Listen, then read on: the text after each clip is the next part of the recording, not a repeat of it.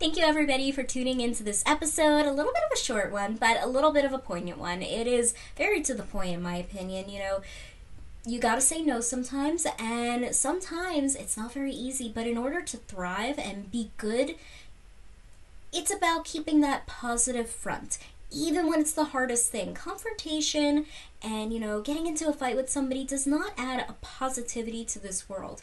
But what does add positivity to this world is what you do with your life, with your crafts, your hobbies, whatever it might be, your passions. These are positive for the world. So I want you guys to just kind of ponder upon that, think about that, and just um, embrace yourself.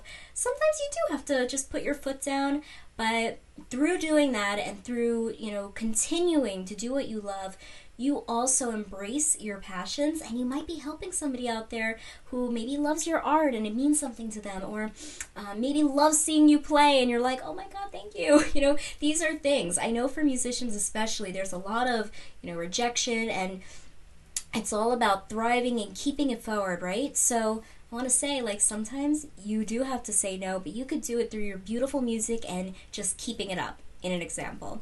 So I'm all about positivity over the other ways. So uh, yeah, I hope this episode you guys enjoyed. If you would love to see more, go check out lilleejean.com.